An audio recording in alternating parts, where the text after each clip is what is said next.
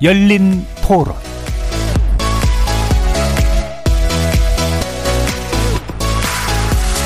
안녕하십니까. KBS 열린 토론 정준희입니다.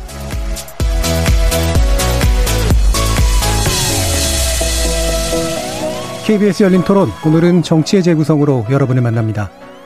법원 결정으로 직무에 복귀한 윤석열 검찰총장에 대해 여권 일각에서 탄핵 필요성이 제기되면서 관련 논의가 분분합니다. 민주당 김두관 의원과 열린민주당 최강욱 의원은 제기된 각종 의혹에 대해 사과하고 총장직을 내려, 내려놓아야 될 당사자가 여전히 수사권을 남용하고 있다면서 국회 차원의 탄핵 소추권을 발동해야 한다는 주장을 펼쳤는데요. 국민의힘은 여당이 윤 총장 탄핵을 추진할 경우 국민적 분노와 역사적 심판을 피할 수 없을 거라면서 여권을 향한 비판의 목소리를 높였습니다. 여당은 일단 신중한 입장으로 보입니다. 당내 찬반 양론을 수기하면서 대응 방향을 정하겠다는 거죠. 관련하여 사퇴 의사를 표명한 추미애 법무장관에 대해 문 대통령이 사표를 수리할 거라는 전망도 나오면서 그 배경과 추가 개각 여부에도 관심이 모아지고 있습니다. 정치의 재구성 논객들은 관련 내용 어떻게 보고 있을지 잠시 후 토론 이어가 보겠습니다. 변창흠, 국토, 어, 변창흠 국토교통부 장관 후보자에 대한 인사청문 보고서가 야당의 반대를 넘어 오늘 국토교통이 문턱을 일단 지났습니다. 변 후보자는 정부 여당의 부동산 정책 기조를 더 강하게 이어갈 것으로 전망돼 시장의 반응 여부가 주목되는데요. 이어지는 2부에서 각 당의 평가 자세히 들어보겠습니다. KBS 열린 토론은 여러분이 주인공입니다. 문자로 참여하실 분은 9730으로 의견 남겨주십시오. 단문은 50원, 장문은 100원에 정보 용료가 붙습니다. KBS 모바일 콩, 트위터 계정 KBS 오픈, 그리고 유튜브를 통해서도 무료로 참여하실 수 있습니다. 시민 논객 여러분의 날카로운 의견과 뜨거운 참여 기다리겠습니다. KBS 열린 토론 지금부터 출발합니다. 살아 있습니다. 토론이 살아 있습니다. 살아있는 토론, KBS 열린 토론. 토론은 라디오가 진짜입니다. 진짜 토론, KBS 열린 토론.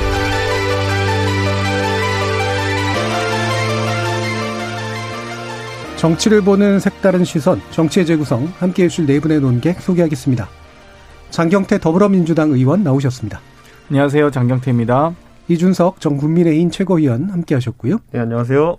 정현정 국민의당 국민미래연구원장 나오셨습니다. 네, 안녕하세요. 자, 그리고 매주 함께 해 주신 김준우 변호사의 개인 사정이 있으셔서 오늘은 정호진 정의당 수석대변 모셨습니다. 네, 반갑습니다. 정호진입니다. 자, 일단, 어, 지금 발표가 나온 내용, 오후에 나왔죠. 네, 공수처장 후보 추천위원회 관련된 내용인데요. 오늘 오후에 6차 회의를 열고 음. 최종 후보 두 명을 일단 확정을 했습니다. 김진욱 헌법재판소 선임연구관, 그리고 이건리 국민권익위 부위원장이 추천됐고요. 야당 추천위원들은 이제 퇴장해서 부재한 상태로 다섯 명의 결정으로 나오게 된 거죠. 어, 이거에 대한 간략한 평가 먼저 시작하겠습니다. 자, 그러면 장경태 의원부터 듣죠. 네, 김진욱 헌법재판소 선임연구관과 이건리 국민권익위원회 부위원장으로 추천이 되셨는데요. 이 두 분 다 특징은 대한변협의 추천입니다. 그래서 일곱 분 중에서 야당 추천, 국민의힘 추천 두 분을 제외한 다섯 명이 만장일치로 사실상 이 추천을 했다고 보여지고요. 먼저 김진욱 후보자 같은 경우는 판사 출신이고요. 이건희 후보자 같은 경우는 검사장 출신으로 또이 이 판사와 검사를 좀 적절히 배합한 조합이라고 보여집니다. 두 분 다 뭐 중립적이다, 합리적이다, 또 여러 가지 원칙주의자다라는 평이 많은 분이고요. 앞으로 이 리더십과 책임감을 가지고 초대 공수처장으로서 이 제도적 안착을 위해서 노력하시려 보고 아마 대통령께서 두 분 중에 한 분을 빠른 시일 내에 어, 지명하지 않으실까 이렇게 예상하고 있습니다. 예. 어, 일단 두 분 다 합리적인 인사다라고 하는 그런 평을 해주셨고요. 대한변협 추천이 결국 먹힌 셈인데 이준석 최고위원은 어떻게 보십니까? 저는 뭐 아까 국민의힘 후, 그 위원 추천위원 두 명을 제외한 나머지 만장일치한 표현하셨는데요. 그거 자체가 모순입니다. 국민의힘 추천위원 두 명을 왜 제외하고 나머지가 만장일치라는 표현을 씁니까? 그러니까 저는 야당의 어쨌든 동의를 받지 못한 공수처장 후보자들이 탄생했습니다. 그런데 저는 이 상황에서도 이제 묻고 싶은 것이 여당은 공수처의 출범 이유에 대해서 두 가지를 이야기합니다. 고위공직자에 대해 가지고 성역 없는 수사를 할 수 있는 고위공직자 비리수사처가 될 것이고 첫째로는 둘째로는 검찰을 견제할 수 있는 그런 기관이 될 거라고 했습니다. 근데 첫째 그 고위공직자의 어쨌든 권력형 범죄나 이런 걸 수사하려면은 과거의 중수부나 아니면 최근에 특수부 같은 어떤 엘리트 검사들로 이루어진 굉장히 수사를 잘하는 사람들이 필요하다라는 것이 이제 지금까지 경험칙인데 저는 이번에 공수처장을 선임하는 과정 중에서 검찰 출신은 무조건 배제하겠다라는 원칙을 세웠는데 저는 이게 굉장히 우려스러운 것이 검찰 어, 출신을 배제한다는 거는 아까 제가 두 번째로 얘기했던 검찰을 견제하기 위한 목적으로 검찰에 어쨌든 경력이 있는 사람들을 배제한 것 같은데 그렇다면 수사 능력은 이분들이 있는 것인가를 살펴봐야 되는 거거든요. 그래도 김진욱 후보자에 대해 가지고는 수사 경력이라고 찾아낸 것이 이제 사실 과거에 특검이 처음 되었을 때 그때 한번 수사관으로 참여한 적이 있었다. 이 정도의 경력인데 저는 대한민국의 고위공직자 범죄를 다루는 수사처의 장이라고 한다면은 수사 업무에 대한 이해도가 상당히 높아야 된다. 그런데 그렇지 하지 않을 경우에 과연 정말 국민들이 잡아넣길 바라는 그런 권력형 범죄자들이 오히려 그런 어떤 면죄부를 받는 어떤 계기가 되지 않을지. 그래서 저는 이게 왜 이런 인선이 됐는지 약간 궁금합니다. 예. 일단 그러면 수사 능력에 대해서 한 부대에 대해서 문제 제기를 해주셨는데 중립성 부분에 대해서는 별 문제 없다고 보시는 건가요? 저는 중립성에 대해 가지고는 애초에 원칙 자체가 그거잖아요. 그러니까 검찰 출신은 검찰과 항상 동화될 가능성이 있기 때문에 절대 검찰이 묻으면 안 된다 이런 거잖아요. 검찰 이력이 조금이라도 묻으면 안 된다 이런 느낌인 것 같은데 저는 사실 거기도 동의하지 않습니다. 왜냐하면은 그 중립성이라는 거는 사실 검찰 출신이라 해서 꼭 검찰의 편에 서지 않는다는 것은 지금 민주당에서 의원 생활을 하고 계신 백혜련 의원이나 이런 분들도 증명하고 있는 것이거든요. 그렇기 때문에 저는 그런 어떤 배제 논리가 어디서 나오는지 잘 모르겠습니다. 예. 자, 정현정 교수님. 제가 이제 그 얘기를 하려고 했는데 앵커께서 아까 이제 정치적 중립성 말씀을 하셨어요. 물론 이제 개인의 어떤 정치적 성향을 통해서 보는 정치적 중립성의 문제가 아니라 이 공수처가 해야 되는 기본적인 역할과 기능이 아, 어떤 정치적 중립성이 아니고서는 할 수 없는 일이잖아요. 고위공직자의 비위나 비리를 조사하고 거기에 응당한 어떤 처벌을 결정하는 뭐 이런 구조라면 이것이 어떤 권력이라든지 또는 정권이라든지 이쪽으로부터 굉장히 자유로워야 하는 것이거든요. 그렇다면 정치적 중립성이라고 하는 것을 어떻게 보장할 것인가. 근데 이번에 그 어, 여당이 공수처 그 후, 공수처장 후보를 추천하는 과정들을 보면서 과연 이 절차가 객관적이고 그런 중립성을 보장할 수 있을 정도의 적절한 어떤 과정이었던가. 이 부분에 대해서 자신감 있게 얘기할 수 있을까라는 의문이 들어요. 그러니까 이게 절차가 객관적이고 독립적이지 않으면 어떤 공수처장이 온다고 하더라도 실제로 여러 가지 정치적 중립성의 문제 그 시비에 휘들 휘말릴 수밖에 없는 상황이 되는 거거든요. 그러니까 절차적 타당성 특히나 야당의 어떤 비토권 자체를 이제 무기력화시키고 법안 개정을 통해서 이런 절차는 상당히 문제가 있어 보이는 것이고 오히려 공수처장에게 힘을 주기보다는 오히려 공수처에 힘을 빼는 그러니까 절차적 어떤 정당성을 상당히 훼손시키는 그런 과정들이 담겨져 있었기 때문에 저는 누가 되더라도 실제로 공수처가 제대로 기능할 수 있을 것이냐 이 문제에 대해서 상당히 회의적으로 보고 있고요. 예. 여당이 이런 부분에서 각성을 하기 위해서 여러 가지 요구가 있었지만 이걸 계속 다 무시했단 말이에요. 야당의 어떤 입장들 이런 것들 계속 무시하고 이렇게 갔기 때문에 결과적으로 이것이 얼마만큼 어, 제대로 된 그런 역할을 수행할 수 있을지 많은 국민들이 회의를 갖고 있다 이렇게 예, 말씀드립니다. 예, 의사결정 구조 자체에 근원적인 문제가 있다고 지적해 주셨어요. 정원진 대변인 어떻습니까? 그 공수처 후보 추천위원회가 10월 30일 날 출범했으니까 거의 두 달 만에 예. 오늘로서 이제 두 명의 후보자를 추천한 것이고요. 여섯 번의 회의가 있었지만 상당한 우여곡절이 있었더라고 봅니다. 네. 그리고 지난 17일이었나요? 야당이 추천한 인정혁 변호사가 돌연 사퇴를 하셨죠. 그래서 18일 날 열렸던 5차 회의가 원래는 추천을 하기로 했다가 다시 후보 재추천하고 열흘 뒤인 오늘 일단은 추천을 하겠다라고 이미 어, 공언을 한 바가 있습니다. 네. 네.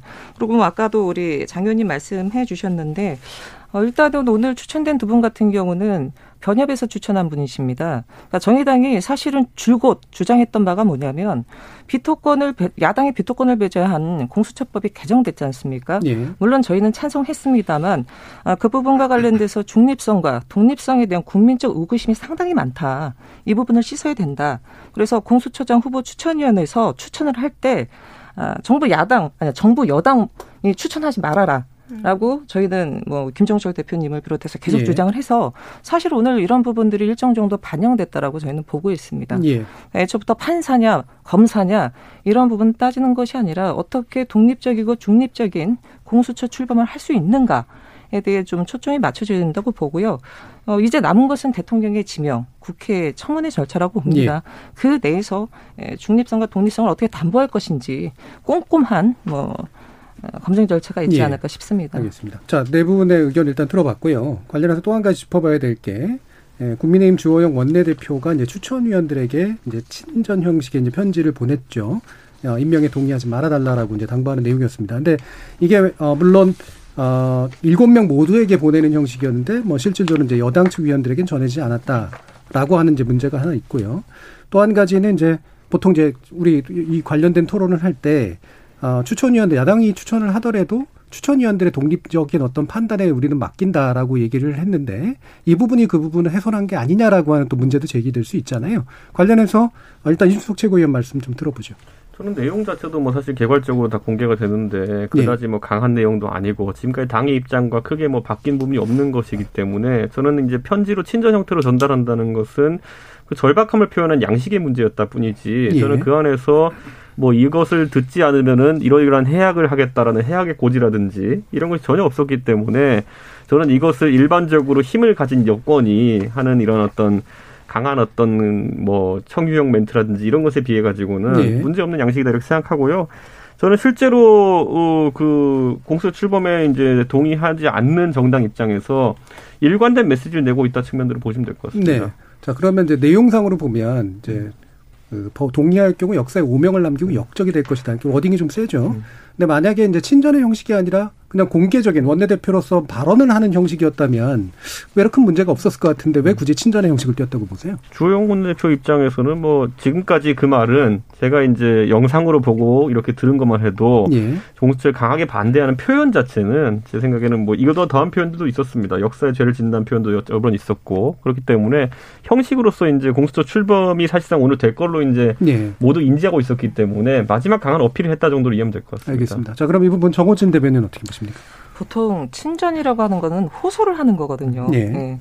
그렇기 때문에 가급적이면 낮은 자세에서 어떻게 하면 설득을 할 것인가에 대한 부분인데 어, 이준석 전 최고위원께서는 이렇게 뭐 친전의 형식이라 말씀하셨지만 친전인데 뭐 역사에 오면 역적까지 나오는 거를 음. 과연 호소를 하는 부분인가? 네. 라고 보기에는 어렵다고 보고요. 어, 이건 사실상 압박에 가깝다라고 봅니다.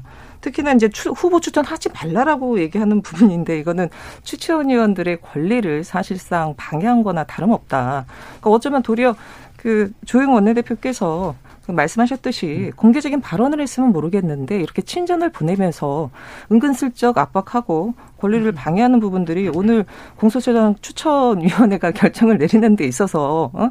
그닥 도움되지 않았다 이런 판단이 예. 듭니다. 정현준 교수님. 예, 예. 그닥 도움된 게 아니라 그닥 뭐 영향가가 없다고 보시겠죠. 그만큼 야당을 무기력화 시켜놨기 때문에 얼마나 수단이 없었으면 그런 방식으로 그 호소를 했겠나라고 하는 것이죠. 물론 워딩 자체의 어떤 정제되어야 하는 부분들 이런 부분들은 필요하지만 제가 아까 말씀드린 것처럼 야권의 입장에서는 이번 공수처장을 추천하는 과정의 절차적 문제성에 대해서 끊임없이 문제 제기를 했고 그리고 심지어는 후보를 심의하고 심사하는 과정에서 충분하지 않았다라고 하는 공감대가 있습니다. 그냥 무조건 그냥 표결해서 추천하고 보자. 라는 그런 식의 여당의 태도에 야당은 처음부터 문제 제기를 했고 꼼꼼하게 조사하고 자료 요구도 했었던 거예요. 그 과정에서 자료 제출 하나도 하지 않고 그런 것들이 다 거부되는 이런 과정들 속에서 과연 공수처장이 추천된다라고 하는 것이 얼마만큼 우리가 하려고 하는 그 기본적인 방향이 적합한 것이냐라고 계속해서 문제 제기를 해왔기 때문에 그런 차원에서 저는 보여지고요. 아까 압박이라는 표현을 쓰셨는데 압박이라는 건 힘 있는 사람이 할 수 있는 거 아니겠습니까? 지금 야당처럼 무기력할 수가 없는데 야당이 네. 무슨 자원이 있어요?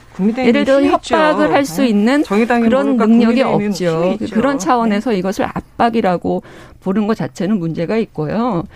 어, 사실은 이런 부분들을 할 수밖에 없는 야당의 지금 그 초라한 현실이 가장 큰 문제이기도 한데 예. 이런 부분들이 어, 국회에서 여러 가지 협상 절차나 이런 과정들에 반영이 되지 못하고 있다라는 것을 예. 더군다나 문제 제기를 할 수밖에 없는 예. 상황이라는 예. 겁니다. 정의당 정원진 대변인이 정의당은 더 힘이 없다라고 아니, 그렇게 말씀주셨는데 한 가지 좀 말씀드리고 싶은 거는 조영 원내대표님의 일관성을 말씀하셨으면 음. 24일 날 그 임정혁 변호사 사퇴 후에 추천하셨잖아요. 그거 추천하지 말으셨어야 됐어요.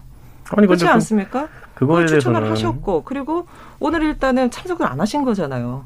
그러니까 봤을 때 결국은 공수처 출범에 대한 계속되는 발목 잡기로밖에 비춰지지 않고 아무리 호소라고 해도 친전히 담아야 되는 부분이 있는데 뭐 거기다가 대고 역세 오명 역적 이런 것을 표현한다는 자체가 어떻게 호소가 됩니까? 예, 저, 음. 저는 애초에 호소 양식도 아니라 이렇게 보고요. 저는 거기에 대해 가지고 아까 말했듯이 양식을 바꿔 가지고 강한 어필을 한 것이다 이렇게 얘기했고요.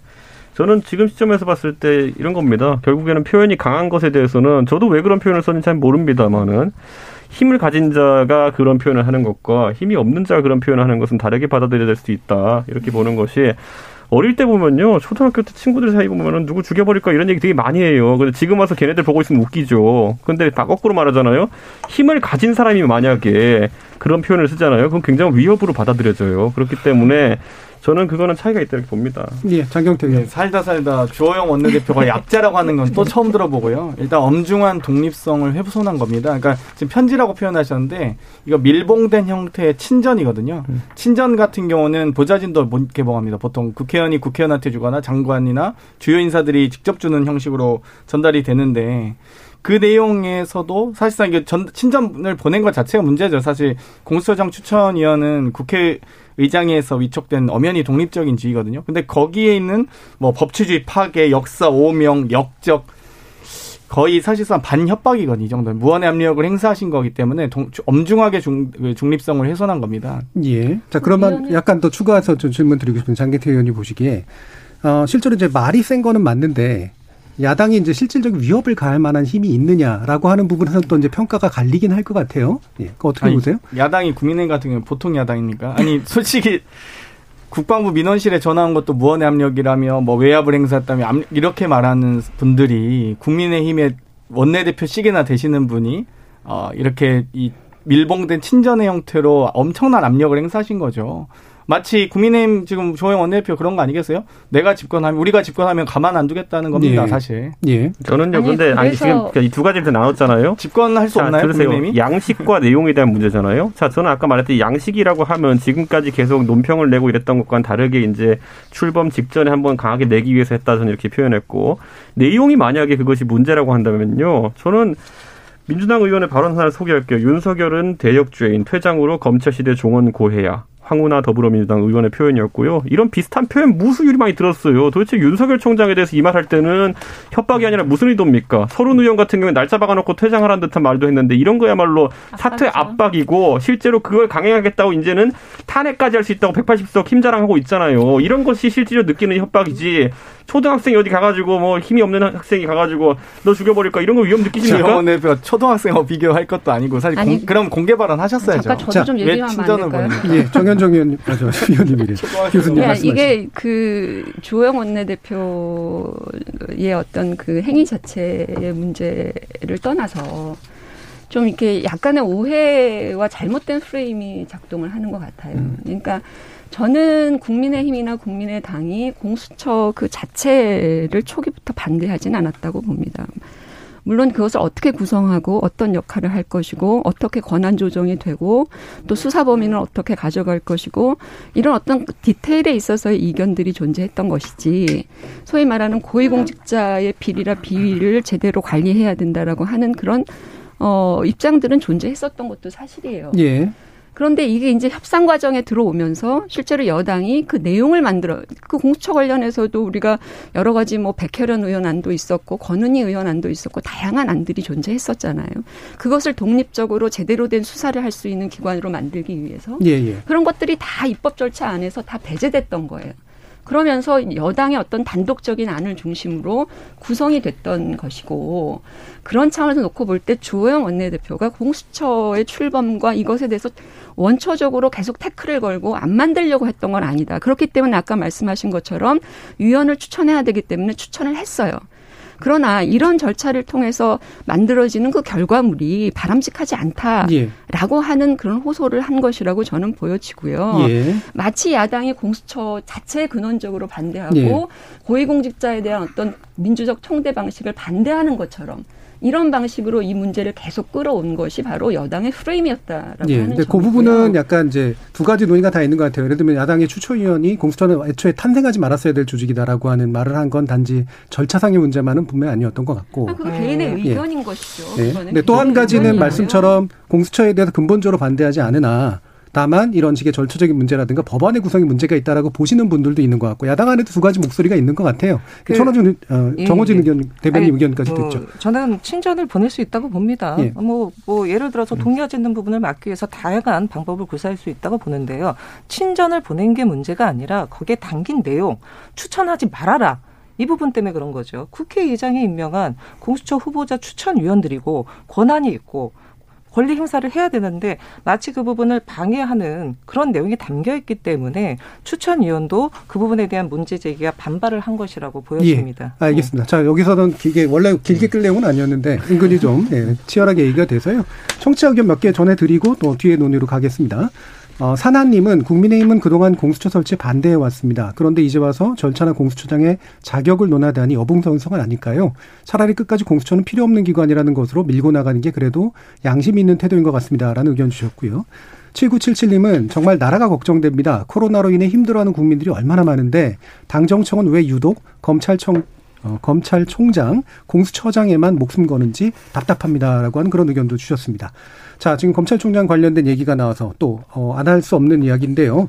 어, 윤 총장에 대한 이제 그 직무정지 결정에 대해서, 어, 다시 이제 법원이 인용을 한 그 내용에 대한 평가는 제가 뭐 안 하는 게 나을 것 같고요. 왜냐하면 이건 뭐 많이 논의가 됐으니까 지금 탄핵 논의가 여권에서 나오는 부분에 대해서 곧바로 들어가서 얘기하는 게 좋을 것 같습니다. 이 부분은 정우진 대변님 의견부터 들어볼게요. 그 오늘 저희 정의당 김종철 대표께서 예. 우리 대표단 회의 모두 발언에서 말씀을 하셨어요. 아까 뭐 언론에도 많이 보도가 됐는데 무모한 주장이고 정권과 검찰의 대립 양상에 지친 국민의 눈살을 찌푸리게 하는 주장이다. 예. 라고 한마디로 좀 일가를 했습니다. 뭐 다행히 더불어민주당 내에서도 신중 논의 좀더 우세한 것 같고요. 일단은 김두관 의원 주장처럼 국회에서 과반 동의를 얻어서 탄핵 소추할 수 있습니다. 근데 이렇게 해서 헌법재판소 간들 이게 아, 제대로 될 것인가라고 봤을 때 많은 분들이 그러지 않을 것이다라고 보고 있고요. 예. 아니 뭐 더불어민주당 김두관 의원 같은 경우 중진 아니십니까? 이거 모르지 않는 어, 분이라고 봅니다. 특히나 대통령께서도 예, 헌법 그, 그 법원의 그저 인용과 관련돼서 다음 날 일단은 법원의 결정 존중하고 혼란을 끼친 점 사과를 했던 어, 발언이 있기 때문에 예. 자칫 어, 문재인 대표의 발언, 입장에도 어긋나는 부분으로 비춰줄 수 있다. 그렇기 때문에 굳이 이런 표현을 계속 할 이유가 무엇인지 도리어 다른 생각이 있으신 거 아닌가 그런 의구심을 좀 들게 합니다. 다른 생각이라면? 더 꿈, 꿈을 꾸실 수 있는 거죠. 이게. 아, 그 개인의 어떤 정치적 욕망. 예, 예. 이라고 보시는 건가요? 그러니까 지지자들을 좀 모아내고 음. 지지자들의 마음을 얻는 부분, 정치인들이 일반적으로 예. 하는 부분은 맞습니다만 아, 그런 부분을 하더라도 어, 합리적이고 나름 그 소위 민, 더불어민주당 내에서 좀 질서 있는 논의와 등등이 있어야 되는데 그런 부분 다 있어 무시하고 이렇게 아, 연일 탄핵을 해야 된다 그러고 주장하는 하니 뭐 다른 생각이 있지 않을까라고 많이들 예. 어, 의구심을 갖는 거는 뭐 타당한 것 같고요. 예. 뭐 그런 것이 아니길 바랄 뿐입니다. 예, 그러니까 지지자들에게 호소해서 자신의 유력 정치인으로서 위치를 좀 세우는 데 도움이 되려고 하는 거 아니냐라는 그런 어, 의구심을 던지셨네요. 이준석 최고위원 어떠세요? 저는요 실질적으로 이제 탄핵도 아까 제가 말했지만 이런 게 위협의 수단이고요 협박의 수단입니다. 왜냐면 할 수 있거든요 민주당은 그 힘을 가지고 있고 올해 들어가지고 의석수를 가지고 몇 번씩 근육 자랑을 했던 당이에요. 그러다 보니까 가능성이 있다 보는 것이고 또 이분들 발언하는 거 보면은 윤석열 총장 수사하면은 수십 년 동안 감옥에 있을 만큼 중징이 될 것이 확실하다는 말을 다 하셨어요. 이것도 황운하 의원인데 뭐 이런 말들을 일삼으면서 사실상 협박적인 언사가 아니라고 하기엔 참 어려운 것이고요. 저는 지금 시점에서 결국에는 그 이 사안에 대해 가지고 글쎄요. 저는 탄핵을 진행한다고 하는 것은 저는 민주당의 굉장한 자기 부정이다 저는 이렇게 봅니다. 자, 윤석열 총장의 탄핵의 사유가 된다고 지금 얘기하고 있는 것은 정치적 중립성, 정치적 중립 의무의 위반이거든요. 자, 민주당이 진짜 만약에 노무현 대통령이 세우셨던 열린우리당의 후신이라고 한다면은 노무현 대통령께서 2004년인가요 그때 뭐 때문에 탄핵 소추를 당하셨습니까? 그때 의회의 힘으로 인해 가지고 다수당의 힘으로 인해 가지고 노무현 대통령께서 그 당시에 어디 가가지고 열린우리당이 총선에서 좋은 결과가 났으면 좋겠다는 이야기를 하고 그러기 위해서 하고 싶은 일 할수일 하고 싶다라고 했던 표현 때문에 정치적 중립 의무 위반 때문에 탄핵을 당하셔가지고 직무정되신 거 아닙니까? 그때 거기에 대해 가지고 부당하다고 항변했던 열린우리당의 후신이라고 한다면은 윤석열 총장의 국민을 위해 봉사하겠다는 봉사하는 길을 찾겠다라는 말에다가 흠을 잡는 것 자체가 말이 안 됩니다. 제가 예전에도 한번 지적한 적 있었죠. 노무현 대통령이 정치적인 인물로 콱 부상하게 된 계기는 본인의 가족과 장인에 대해 가지고 의혹을 제기했을 때 아내를 버리란 말입니까 라는 명연설로 뜬 거였죠. 근데 지금은 윤석열 총장이 또 가족을 뒤지기 위해서 열심히 노력하고 있어요. 이런 게 저는 끔찍한 자기 분종이고 돌연변이라고 생각하는 겁니다. 열린우리당 시절에 그 생각과 왜 지금 생각이 달라진 겁니까? 예. 권력 잡으니까 생각이 또 달라집니까? 자, 이 부분은 정치적 중립뿐만이 아니라 어, 판사 사찰에 대한 탈법성에 관련된 부분도 같이 제기하고 있기 때문에 딱히 맞아떨어지는 부분만은 아닌 것 같은데 왜 그런 얘기를 하신지는 충분히 이해할 만하고요. 이 부분 장경태 의원 말씀 들어봐야겠네요. 아, 너무 많은 얘기가 나오네요. 저희 일단 삼권 분립이라는 헌법 원리라는 걸 말씀드리고 싶습니다. 행정부가 법무부 장관의 권한으로 징계를 줄 수 있듯이요. 또 사법부가 본안 소송이나 가처분 소송에 대한 재판에 대한 권한이 있듯이 입법부 입법부 또한 헌법 이 준 헌법에 명시된 검찰총장에 대한 탄핵의 권한이 있습니다. 그렇기 때문에 입법부의 권 한이라는 점 그렇기 때문에 이게 크게 뭐 문제가 되는 발언은 아니다 먼저 말씀드리고 싶고요. 어, 민주당은 어찌됐건 큰 당입니다. 그렇기 때문에 다양한 목소리들이 나올 수 있고요. 그 속에서 또 저희가 감론을박을 통해서 논의를 정리해 가는 겁니다. 그건 뭐 큰 정당이든 작은 정당이든 그건 다르는 건 아닌 것 같아요. 그러니까 국민의힘도 지금 다양한 의견들이 예를 들면은 홍준표 의원에 대해 복당 가지고도 그 논쟁을 하고 박근혜 이명박 박근혜 대통령에 대한 사과 가지고도 그렇게 싸우잖아요. 근데 저희는 뭐 당연히 합법적인 권한에 대한 사용이기 때문에 다양한 논의가 있을 것 같고요. 다만 이 저희가 검찰 개혁의 이 목표 자체가 검찰총장 개인에 대한 것이 아닙니다. 이 제도에 대한 부분인데요. 이 소위 뭐 좀 개혁적이길 바랬던 검찰총장이 반개혁적인 것에 대한 실망감이 있죠, 당연히. 그래서 더더욱 더 우리 정현정 교수님께 좀 서운한 게 공수처법은 민주당이 만든 법이 아닙니다. 민주당만의 법이 아니고 그 당시 국민의당도 있었고요. 정의당도 있었고 민주당 이4 플러스 1이라는 체제가 가동하면서 함께 만든 거고 저희가 한 거는 국민의힘이 하도 비토를 하니 7분의 6에서 7분의 5로 그거 하나 원포인트 바꾼 거죠. 그렇기 때문에 그 부분에 대한 좀 말씀드리고 싶고요. 검찰총장의 정치적 중립에 대해서 선, 검찰총장과 대통령, 대, 뭐, 노무현 대통령 얘기하셨는데, 검찰총장이 선출직 공직자입니까? 정치인이 아니죠. 만약 국정원장이 퇴임 이후에 국민을 위해서 봉사하겠다고 하면서 국정원 요원들 만약 가동한다면 그거 가능한 일입니까? 그거 막아야죠.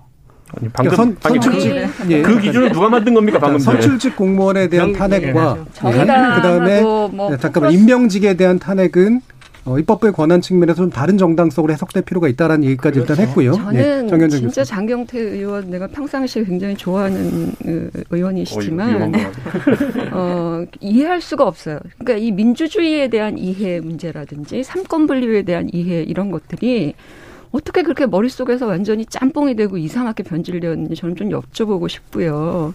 아까 무슨 입법권 지금 윤석열 총장을 탄핵하는 국회 입법권 그것이 무슨 사법부에 대한 뭐 견제 내지는 또 삼권 분립의 한 축이라고 지금 얘기까지 나간 거잖아요. 권한 있지요. 180석 입법부의 권한 인정해요. 그건 국민이 부여한 권한이죠.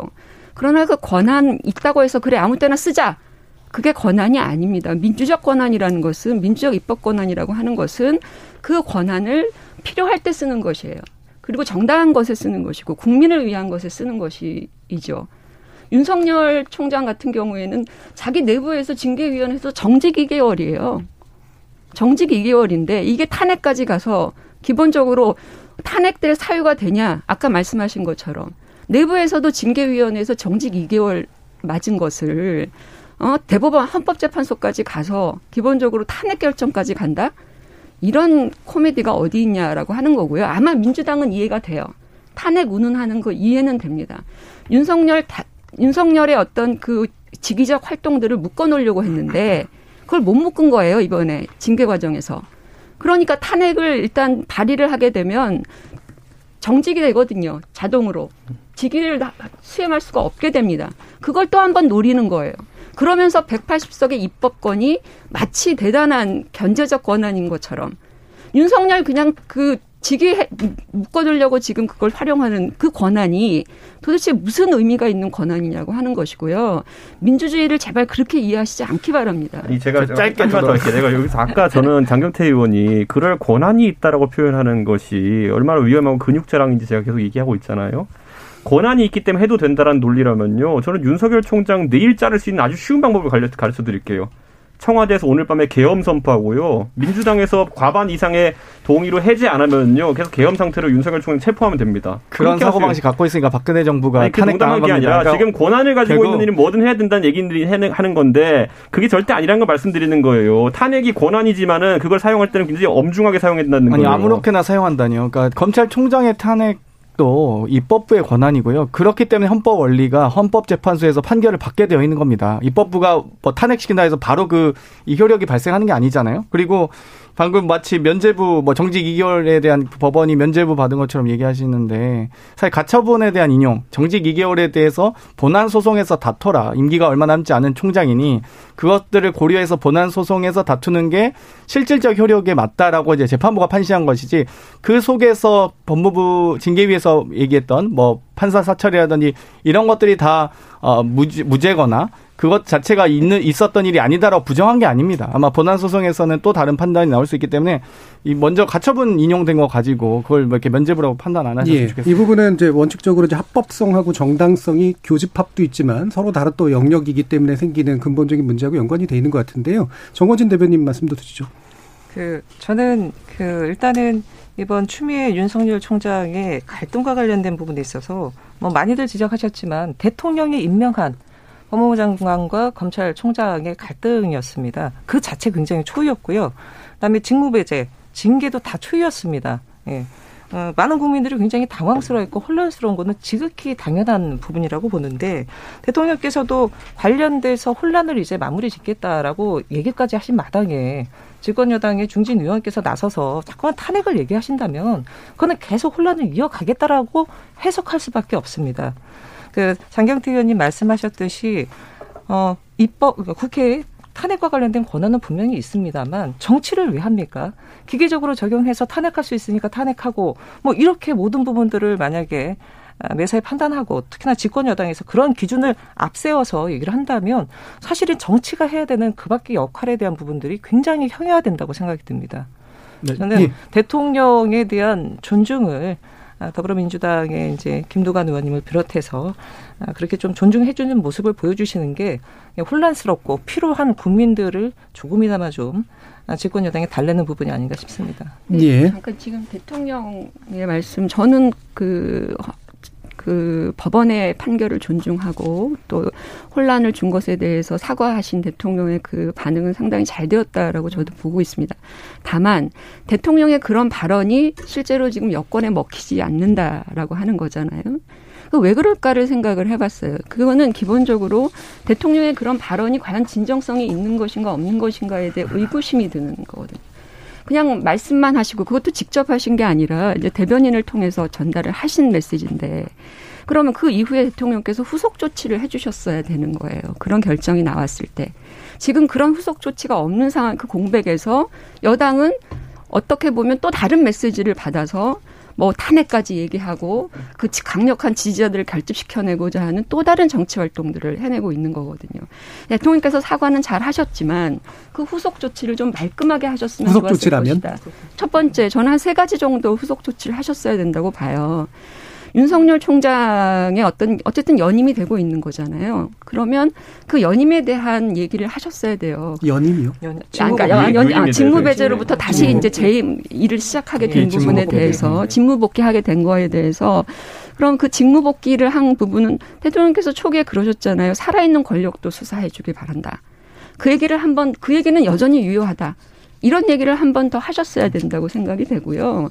두 번째는 물론 이제 곧 임박했다라고 얘기하지만 추미애 장관이 사표를 내도록 하면 안 되고 추미애 장관도 사실 경질 받아야 되는 거예요. 경질을 받고 차관도 마찬가지고 거기에 대한 어떤 엄중한 대응이 있으셔야 된다고 봅니다. 그리고 마지막으로 세 번째는 기본적으로 이런 상황에 대해서 지금 민주 민주당에다 메시지를 제대로 던지셨어야 된다고 봐요. 이렇게 만든 상황들에 대해서 민주당의 책임이 충분히 있는 것이만큼 사실은 자중해야 되고 또 이런 혼란들을 수습하고 또 검찰 개혁이라고 하는 것에 대한 완전 완전한 완수를 위해서 중요한 쟁점으로 돌아가야 되는 상황인 거잖아요. 그럼 이런 것들을 제대로 마무리해 주기를 바란다. 더 이상 윤석, 윤석열과 검찰 개혁에 혼동되어서는 안 된다. 이런 메시지를 여당에게 주는 것이 맞는데 대통령께서 그 얘기를 하시고 아무 말씀이 없으세요. 그러니까 민주당 여당, 여당에서는 여전히 그걸 끌고 갈 수밖에 없는 거란 말이죠. 예, 그래서 교통 정리를 제대로 하시는 것이 필요했다. 제가 이제 탄핵을 해야 된다라고 주장한 게 아니고요. 탄핵 또한 입법부의 권한이다. 그리고 그것 자체가 헌법 원리다라고 음, 말씀드린 거고. 그렇기 있어요. 때문에 이 다양한 목소리들이 나옵니다. 그래서 예, 개혁적인 개혁적인 성향을 보일 것으로 기대했던 검찰총장이 검찰 개혁의 반개혁적인 모습으로 나와서 마, 매우 실망감이 크긴 합니다. 그렇다고 해서 저희가 탄핵을 뭐 진행한다 이런 건 아니고요. 탄핵에 대한 발언을 이제 지적하셔서 거기에 대한 헌법 원리를 얘기한 거고요. 그 후속 조치는 저희가 할 겁니다. 앞으로 검찰청법 개정안이라든지 뭐 형소법이든 혹은 뭐 검, 검, 검찰 징계법 검 검사징계법이나 검, 검사 지위와 권한에 관한 법률들이 있거든요. 그런 것들을 어, 제도적 검찰 개혁을 이제 하는 것이 맞다라고 저희도 판단하고 있고요. 그런 부분을 완수해 나갈 예정입니다. 저는 김두관 의원의 발언을 적극적으로 제지하는 당내 움직임이 없을 경우에 결국 아까 정 교수님이 지적한 것처럼 이걸 확전하기를 원한다는 그런 오해에서 벗어나기가 어려울 거로 보입니다. 왜냐하면 민주당이 아까 뭐 표현의 자유가 되게 보장되고 발언의 자유가 있는 정당인 것처럼 얘기했는데 많은 국민들을 기억해요. 이런 얘기를 만약에 금태섭이나 박용진이 했다 그러면은 가가지 린치할 사람 많거든요. 근데 지금 김두관 의원에 대해 가지고는 제지를 적극적으로 안 하잖아요. 왜냐 이거는 자기 열성 지지층 또는 적 지지층의 구미에 맞는 말이기 때문이죠. 네. 제가 박영진 의원님과 금태섭 전 의원님에 대해서 언제 린치를 가거나 뭐 제재한 적 있습니까? 전혀 그런 적 없는데. 하고도 모르니까 더 심각한 거예요. 1632님은 임기가 보장된 검찰총장을 탄핵하면 반드시 역풍을 밟게 될 겁니다. 180석 거대 여당의 힘을 권력 위해 사용하지 마십시오. 이제 탄핵의 효과는 끝났습니다. 국민의 판단과 평가를 냉곡할 겁니다라는 의견 주셨고요. 하야러비님은 극우 보수 정치인들은 태극기 부대 앞에서 대통령 탄핵해야 한다는 말을 대놓고 하는데 검찰총장은 성역입니까? 탄핵 사유가 있으면 적법한 절차에 따라 탄핵 추진할 수 있는 거라고 봅니다라고 또 대비되는 의견 주셨습니다. 자, 일부 마무리 짓기 전에 간단하게 이것만 그럼 짚어보죠. 어, 저는 사실 어, 이 대선 후보에 대한 그 여론조사 결과 가지고 논의하는 거 상당히 싫어하긴 하는데요. 그래서 몇 번 논의로 올라왔다가 개차에 계속 죽여서 이번에는 좀 살리고 가야 되지 않을까 싶어서 한 번은 얘기하겠습니다. 지금 리얼미터가 오마이뉴스 의뢰로 지난 21일부터 사흘간 전국 18세 이상 남녀 2,041명을 조사한 결과인데요.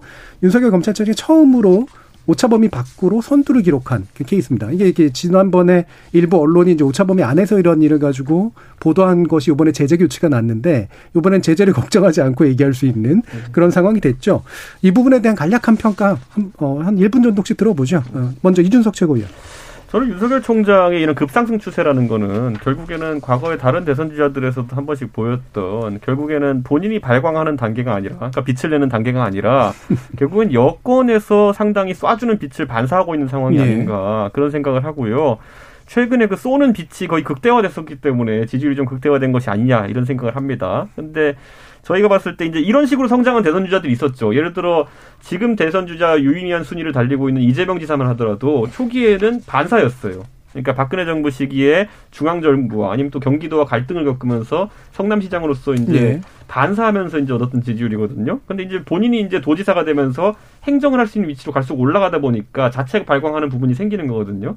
전 윤석열 총장도 이 지지율을 유지하거나 아니면 유의미하게 대선 지지율을 계속 가져가려고 하면은 저는 결국엔 자체 발광하는 아이템들이 나와야 된다. 그런데 저는 그게 두 가지 측면이 있을 수 있는 것이 어, 이런 어떤 수사에 대한 성과를 바탕으로 그렇게 될 수도 있고요. 아니면 일반적인 대선 주자가 하는 것처럼 선거 전에 뛰어들면서 본인의 국가에 대한 비전을 나타내면서 띄울 수도 있는 것인데 이 두 가지 다 아직은 불확실성이 있습니다. 네. 그렇기 때문에 지금은 아주 강하게 민주당이 쏘는 그 빔을 받아가지고 반사하는 지지율이다. 그런데 탄핵을 한 번 더 세게 쏴주면 또 세게 반응할 수 있겠죠. 예. 지금 이제 윤, 윤 총장 같은 경우에는 일단은 아마 정치적 중립성을 염두에 뒀는지 모르겠습니다만 임기를 다 하겠다. 라고 하는 그런 의견을 냈고, 그러니까 입장을 보였고, 뭐 그럴 경우에는 아마 실질적으로 후보자의 어떤 목록에 오르기는 좀 부적당한 상황이 또 된 측면도 좀 없지는 않은데요. 정호진 대변인은 어떻게 보시나요? 어, 일단은 윤석열 검찰총장이 대선 후보로서 검찰총장 말고 예, 정치인으로서 뭔가 보여주는 건 없습니다. 네. 냉정하게 말해서 없고요. 지금 이렇게 그 윤석열 검찰총장이 오차 범위 밖으로 1위를 보여주는 부분은 이준석 전 최고위원의 생각과 비슷한데요. 이 극적인 반전 효과가 이거를 더 극대화한 것이 아닌가 싶습니다. 네. 예. 최근에 일어난 여러 가지 법적 예, 결정들. 특히, 예. 특히 법원의 결정 자체가 사실은 어, 예를 들어 뭐 기각될 것이다라고 많이들 예측했지만 이번에 에, 또 인용까지 되지 않았습니까? 그러다 보니까 마치 좀 기사회생하는 이런 이미지 자체가 어, 국민들에게 있어서는 뭔가 새롭고 드라마틱한 요소가 작용해서 호감도를 높인 게 아닌가 예. 이런 예. 판단이 되고요. 다만 어 이렇게 깜짝 등장했다가 사라진 대권 후보가 한두 명이 아닙니다. 네. 예, 대선 후보를 앞두고 늘, 늘 이런 분들이 한두 명씩은 있었던 부분이 있기 때문에 국민들도 대선 후보로서 적합한지에 대해서 어느 정도 시점이 지나면 저는 차분히 판단하지 않을까 싶습니다. 예, 정은정 교수님. 저는 좀 생각이 달라요. 예. 그러니까 이게 이제 예, 일종의 그냥 일시적인 현상이고 우리가 과거에 인기 많았던 대선 후보들의 부침과 같은 현상이냐 저는 그렇게 보진 않아요. 제가 그 얼마 전에 몇 가지 경험한 에피소드를 뭐 여기서 일반화시킬 수 없기 때문에 말씀은 못 드리겠는데 이미 윤석열이라고 하는 사람들을 사람을 기본적으로 지금 대중 속에서 어, 나름대로 어떤 키워드들이 계속 심어지고 있는 것 같아요. 그러니까 어, 공정, 법칙 뭐 이런 키워드들이 윤석열을 통해서 지금 포장이 강하게 되고 있고 네. 이게 대중들한테 확실하게 각인이 되고 있단 말이죠. 아, 그런다면 현 정부에서 하고 있는 여러 가지 공정성의 문제라든지 또는 어, 이 정권이 끝날 때까지 기본적으로 어떤 법치의 훼손이라든지 이런 문제가 계속되는 한 실제로 이분의 지지라고 하는 것은 더 강고해질 가능성이 높다라고 보여지고요. 예. 이미 대중들이 상당히 거리감을 많이 좁혔어요.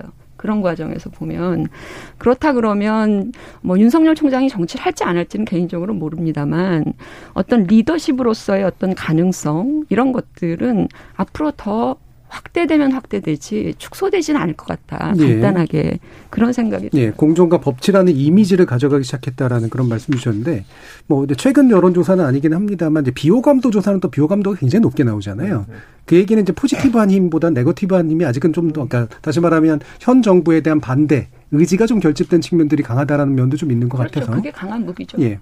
자, 그러면 장경태 의원. 네, 조사 방법에 따라서 좀 다르게 나올 수는 있을 것 같은데요. 어, 어쨌건 검찰 개혁에 대한 반대하시는 분들, 현 정부에 대한 심판 여론, 또 야권 후보라고 하면 또 정의당이 또 그럴 수 있으니까 국민의힘 네. 주자가 부재한 역할도 있는 것 같습니다. 반사 이익이나 신기루 현상이 있다는 거죠. 그러니까 정치를 안 할 때 가장 아름다운 분들이 계셨거든요. 반기문 안철수 전 대표, 아, 현 대표님이신데요. 정치를 하시면서 아마 검증이 되실 텐데 실제로 이 리얼미터 조사만 얘기할 게 아니라 뭐 23. 윤석열 총장 23.9% 하지만 사회여론조사 연구소 같은 경우는 이재명 지사가 23.4% 나옵니다. 그러니까 여기 이 조사에서 더 윤석열 총장이 15%로 더 낮게 나오는데요. 조사하는 방식에 따라서 ARS냐, 뭐 RDD냐, 안심번호냐, 또 유무선 합산 비율에 따라서 많이 달라지기 때문에 어찌되건 높이 나오는 경향성은 저희도 충분히 소위 집권 여당의 의원으로서 대단히 안타깝게 생각하지만 그럼에도 불구하고 국민의힘의 주자들이 좀 더 열심히 좀 이 적극적으로 하셨으면 좋겠다라는 응원의 네. 말씀도 드리고 싶습니다. 그런데 저는 장경태 의원이 여기서 어떤 인식을 하는 게 궁금한 게 지금 결국에는 봤을 때는 민주당이 이번 12월 초부터 어떤 인식을 갖고 있었냐면은 지지율이 대통령 지지율이 좀 하락 국면을 어, 접하고 30%로 진입하니까 여당의 많은 인사들이 이렇게 얘기했어요. 오히려 윤석열을 더 파격적으로 박력 있게 내치지 못해가지고 우리 지지층이 음. 지쳐가고 있다. 그러니까 파격적으로 내치겠다 이랬거든요. 그랬더니만 결과가 안 좋아요. 그리고 아까 뭐 법적인 다툼에서는 판판이 패하고 있고 저는 이런 것들에 대한 인식 자체가 잘못됐기 때문에 이거 연장선상에 있는 탄핵이라든지 윤석열 총장과의 추가 갈등 구도가 결코 여당에 도움이 안 될 거라 생각하는데 그렇다면 진짜 강경 지지층 바라보고 가는 겁니까? 뭐 윤석열 총장에 대한 논란은 이제 끝난 것 같아요. 근데 사실 이제 저희가 좀 안타까웠던 건 개혁적인 성향을 보일 것으로 혹은 보이길 바랐거나 혹은 최소한 검찰총장들이 그동안 수사저의를 받거나 검경 수사권 조정하거나 대검 중수부 해체할 때 검찰총장으로서 자신의 검찰의 수장으로서 뭐 검찰의 불이익이 될 경우에는 본인이 스스로 사임하거나 책임지는 모습들을 많이 보여왔는데 윤석열 총장에겐 전혀 그런 모습이 안 보여서 좀 안타깝다 이 정도입니다. 알겠습니다. 그 정치를 했을 예. 때그 아 름답지 않았던 인물 중에 하나 더 추가하면 안 될까요? 우리 장경태 의원 어떠세요? 오늘 이 네. 너무 번이나 그러니까 너무 디스를 네, 두 번이나 돌직구를 안철수 대표를 많이 비판하니까 또 예. 서운하셨나 보네요. 아름다운, 아름다운 인간이라는 건 맞는 거잖아요. 예, 훌륭한 알겠습니다. 인간. 예. 자, 예, 아까 워워 해야 되는 예, 그런 상황이 왔네요. 예, 지금까지 어, 윤석열 검찰총장 탄핵론 그리고 공수처장 후보 추천 관련된 이슈 논의해 봤고요. 어, 좀 이어지는 2부에서 국토교통부 장관 후보자 이번에 제가가 났죠. 이 변창흠 후보자와 그다음에 인사청문 관련된 보고서 이런 논의를 2부에서 좀더 어, 짚어가도록 하겠습니다. 여러분들께서는 KBS 열린 토론과 함께하고 계십니다. 토론이 세상을 바꿀 수는 없습니다. 하지만 토론 없이 바꿀 수 있는 세상은 어디에도 없습니다.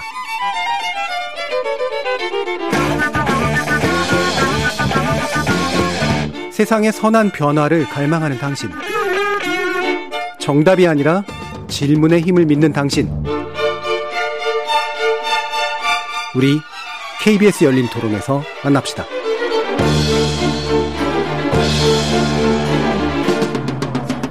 KBS 열린 토론 월요일 코너 정치의 재구성 함께하고 있습니다.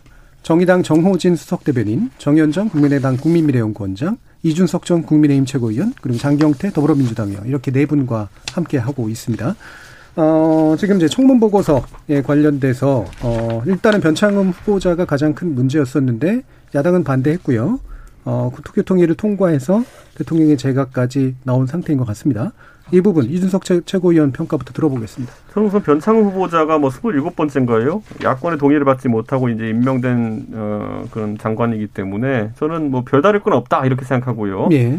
다만 이번에 변창 후보자의 정책 검증에 대해서는 저도 좀 아쉬운 감이 있습니다. 왜냐하면 지금 사실 이분의 구설수에 대한 것들은 저희가 익히 봤지만은 예.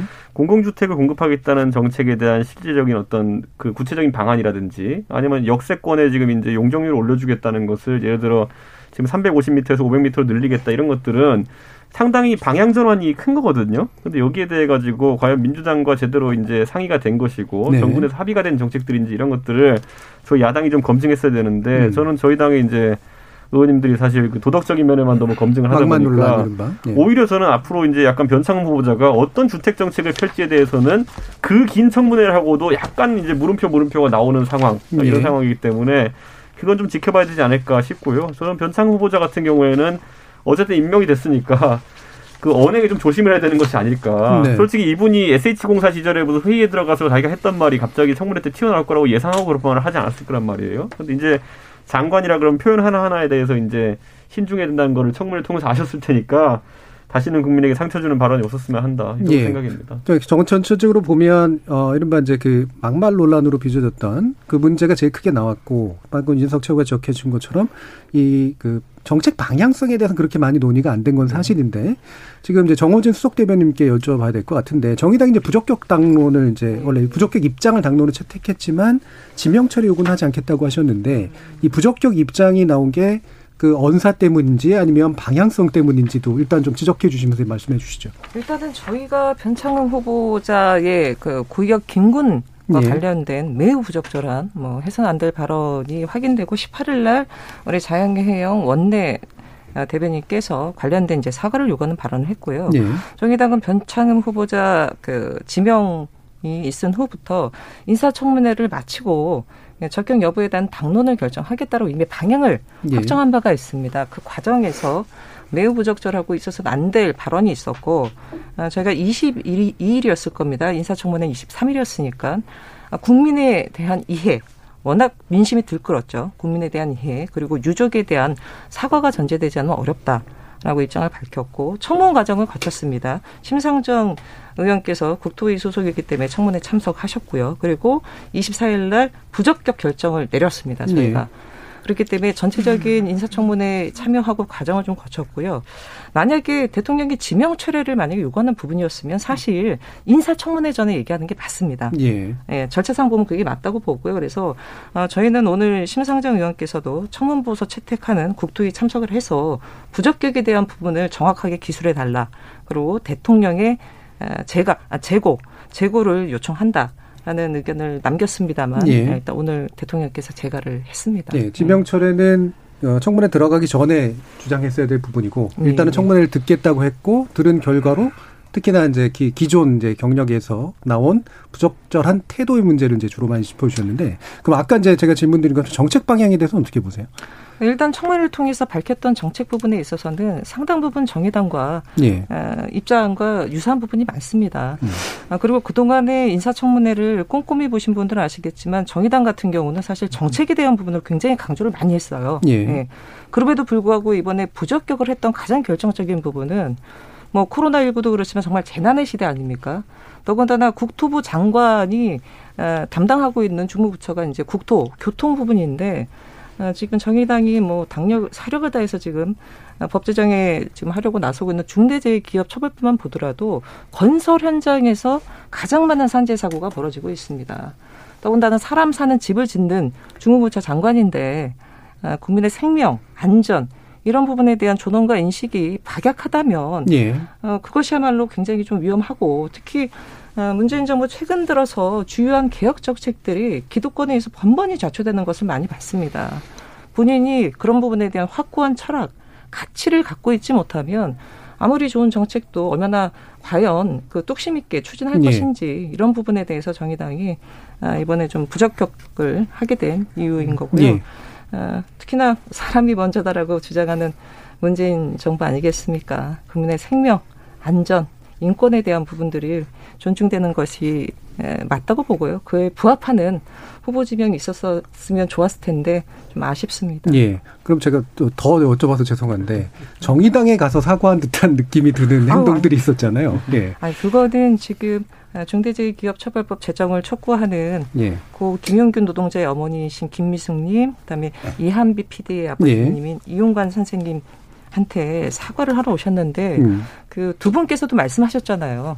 어, 여기 와서 사과할 게 네. 아니라 고역 김군 유족에게 사과해라 그런 말씀을 하셨고 일단은 뭐 인사청문회를 앞두고 있는 상황에서 그 농성장을 이렇게 찾아오시는 것은 적절하지 않았다 저는 예. 그렇게 판단합니다. 예. 정현정 교수님 국민의당 입장에서도 얘기해 주시죠. 뭐 자질 문제, 뭐 발언 문제 이건 뭐 당연히 문제가 있고요. 저는 어, 변창흠 그 내정자에게 기본적으로 어떤 정책적인 전환과 변화를 우리가 기대할 수 있을까? 아까 아, 정의당은 정책 기조가 상당히 유사하다고 말씀하시는데 지금 변창흠 그 내정자가 실제로 해야 되는 일은 뭐냐면 24번의 부동산 정책까지 오는 과정에서 사실은 시장이 거의 동결되다시피 한 거잖아요. 부동산 시장이. 시장을 어떻게 정상화시키느냐. 그걸 위해서 어떤 그 금융과 어떤 세제 이런 부분들을 같이 연동해서 갈 것인가. 이런 어떤 아이디어가 필요한 상황이에요. 우리가 소위 말하는 민간 부동산 시장을 차지하고 있는 지금 임대, 그러니까 민간 임대까지 자가주택까지 해서 한, 어, 8, 90%예요. 이 90%가 시장에서 운영되는 거거든요. 공공임대 빼고. 그럼 이게 지금 동결되어 있는 상태. 그동안에 해왔던 여러 가지 정책 수단 탓에 그런 것이죠.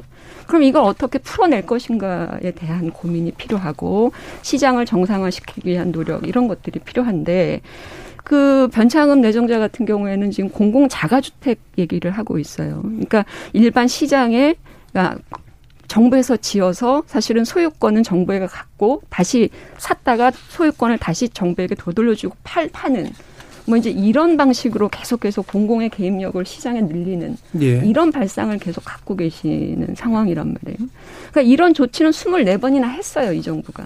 그런데 변창흠 내정자가 하고 있는 이런 어떤 새로운 아이디어라고 하는 것이 사실은 많이 다르지 않다. 예. 기조에서. 그런 차원에서 사실은 국민의당의 경우에는 변창흠 내정자가 국토부 장관이 돼도 지금 부동산 가격 이렇게 오르고 전세 시장 바닥나고 이런 부분들이 실제로 크게 전향적으로 바뀔 거라고 보지 않습니다. 그게 네. 오히려 더 문제라는 거예요. 지금 예. 상황에서. 알겠습니다. 자, 그 아니, 부분은 근데, 근데 제가 한 말씀 드리면 정부가 24번째 지금 부동산 대책을 발표를 했습니다만 그 정부가 사실은 지금 아, 시장이 아니라 공공주택 보급과 관련된 부분을 일관되게 추진했나요?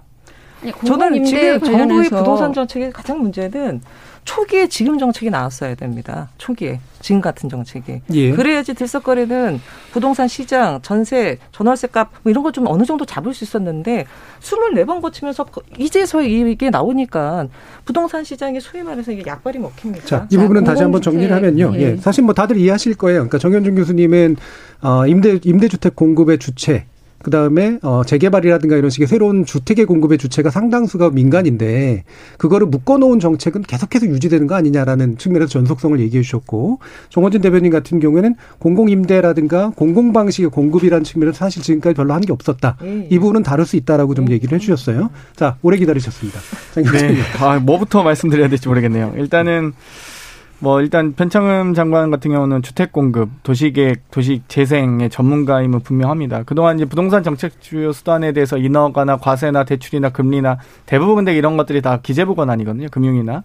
그렇기 때문에 주, 그 국토부 장관이 실질적으로 할 수 있는 공급에 대해서 또 국민의힘에서 항상 공급이 부족하다 부족하다 하니 저희가 또 SH 사장과 LH 사장 여기만 누구 뭐 자타가 공인하는 공급 주의자시기도 하거든요. 그렇기 때문에 이런 부분에 대해서 정책적으로 선택을 했다라고 말씀드리고 싶고요. 사실 인사청문 보고서 채택 과정은 사실 국민의힘이 항상 이제 반대 무조건 반대를 하시니까 저희가 뭐 조영 원내대표 얘기는 했, 뭐 초등학생에 비유하시기는 하셨습니다만 사실 양치기 소년 같은 느낌은 있어요. 저희가 계속적으로 반대하니까 거기에 대한 이 뭐 같은 국토위 내에서도 피로감이나 신뢰도가 많이 좀 떨어지고 있거든요. 그런 부분에 대해서 좀 바뀌었으면 좋겠다. 이제 그런 생각이 들고요. 또 한편으로는 이번 검증 과정에서 사실 정책에 대한 검증이 있었으면 정말 좋았겠다는 생각이 듭니다. 대부분 뭐 도시락, 과자, 커피 뭐 이런 얘기 하고 있고요. 그나마 좀 저는 의미 있게 지적해 주신 부분이 구의역 참사에 대한 부분들 정말 혹독한 질책도 하셨고 또 많은 사과를 했습니다. 아마 저는 그 말로만 사과해서는 안 된다고 보고요.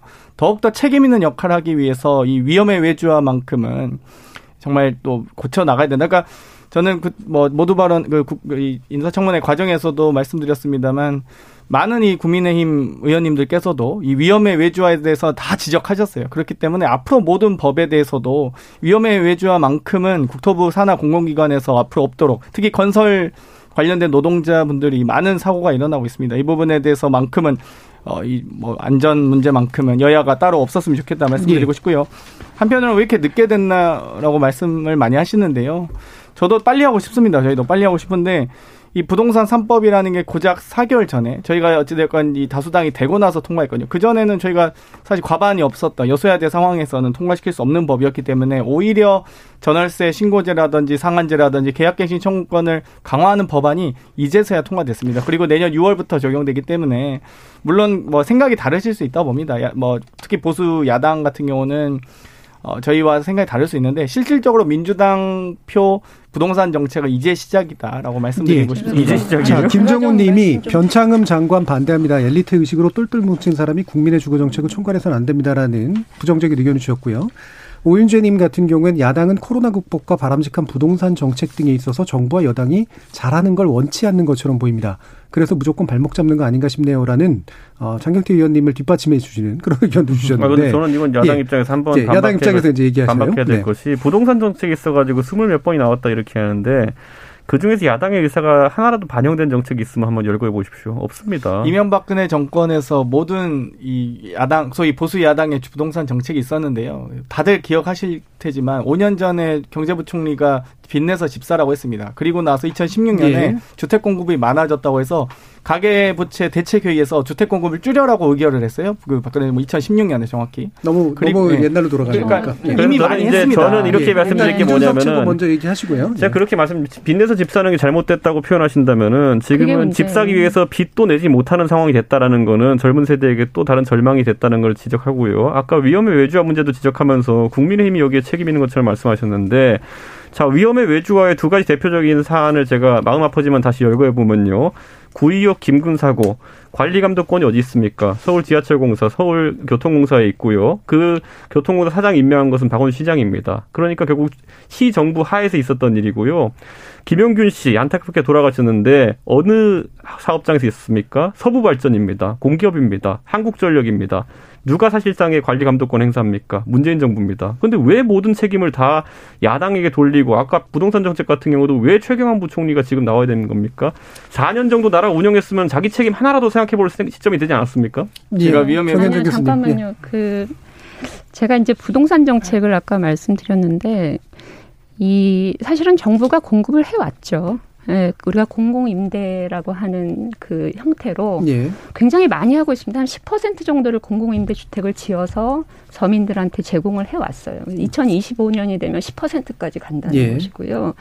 어, 해외 나라들과 비교했을 때 우리가 그렇게 떨어지는 주택 공급이 아닙니다. 그러니까 정부가 공급하는 그 정부 주택. 비중이요. 예. 그런 차원에서 보면 그것은 계속해서 가야 된다고 봅니다. 예. 근데 문제는 아까 제가 말씀드렸지만 이 정부가 처음에 부동산 정책을 입안할 때 이해되는 부분이 있어요. 시장이 보니까 너무 독과점이 심 하고 정부가 아무리 물량을 공급해도 뭐 투기가 예. 횡행하고 한 사람이 여러 채를 갖게 되고 뭐 이런 상황이 되는 것에 대한 고민이 있었을 거라고 봐요. 그래서 다주택자를 어떤 방식으로 관리하고 통제할 것인가. 예. 그래서 사실은 24번의 정책들이 만들어진 거예요. 어떻게 하면 불로소득을 환수할 것이냐. 근데 현실이 뭐냔 말이에요. 그 다주택자들이 집을 안 내놓는다는 게 지금 문제라는 겁니다. 그게 시장에서의 주택 공급에 상당히 영향을 주고 있는 것이고 정부가 실제로 뭘 지어서 공급하는 거 오케이. 다만 시장을 너무 과도하게 개입을 한 부분들, 특히 다주택자에 대한 처방들이 하나도 먹히고 있지 않다라고 하는 점이 지금 아파트 부동 부동산 시장이 상당히 지금 그 경색되는데 예. 상당히 영향을 줬다라는 것이고요.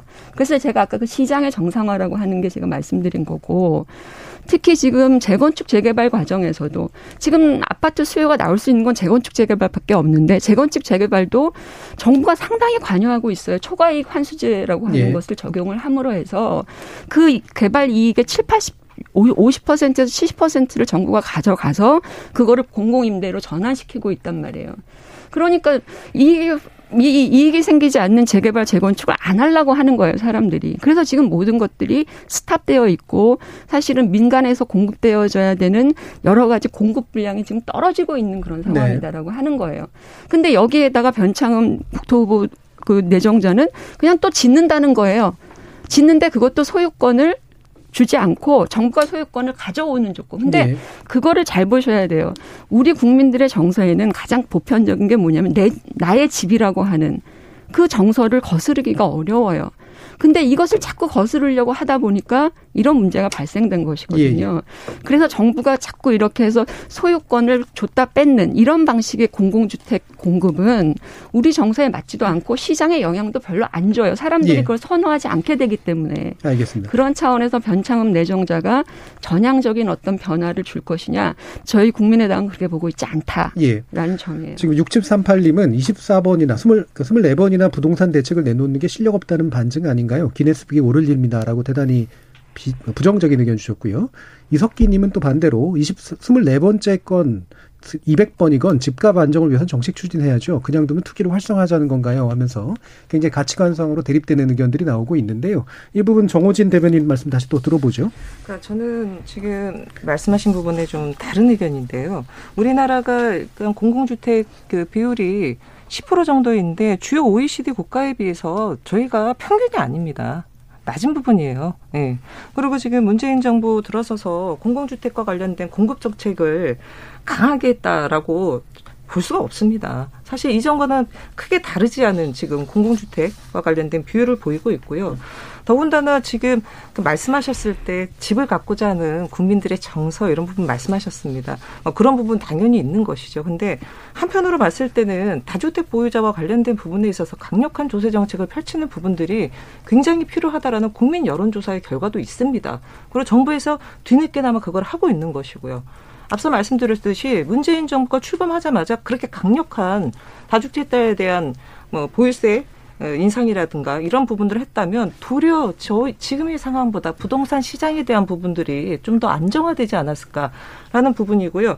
변창흠 후보와 관련돼 있어서는 그런 부분에 어, 분명한 좀 본인의 입장을 갖고 네. 있다는 부분에 대해서는 긍정적으로 정의당은 평가합니다. 예, 장경태 의원 다시 한번 또 말씀하시죠. 네, 일단은 위험의 주와 잠깐만 짧게 말씀드리면 어, 이명박근혜 정부 당시에 공공기관에 대한 통폐합과 구조조정으로 서부 발전 같은 경우는 한전에서 구조조정돼서 나온 케이스고요.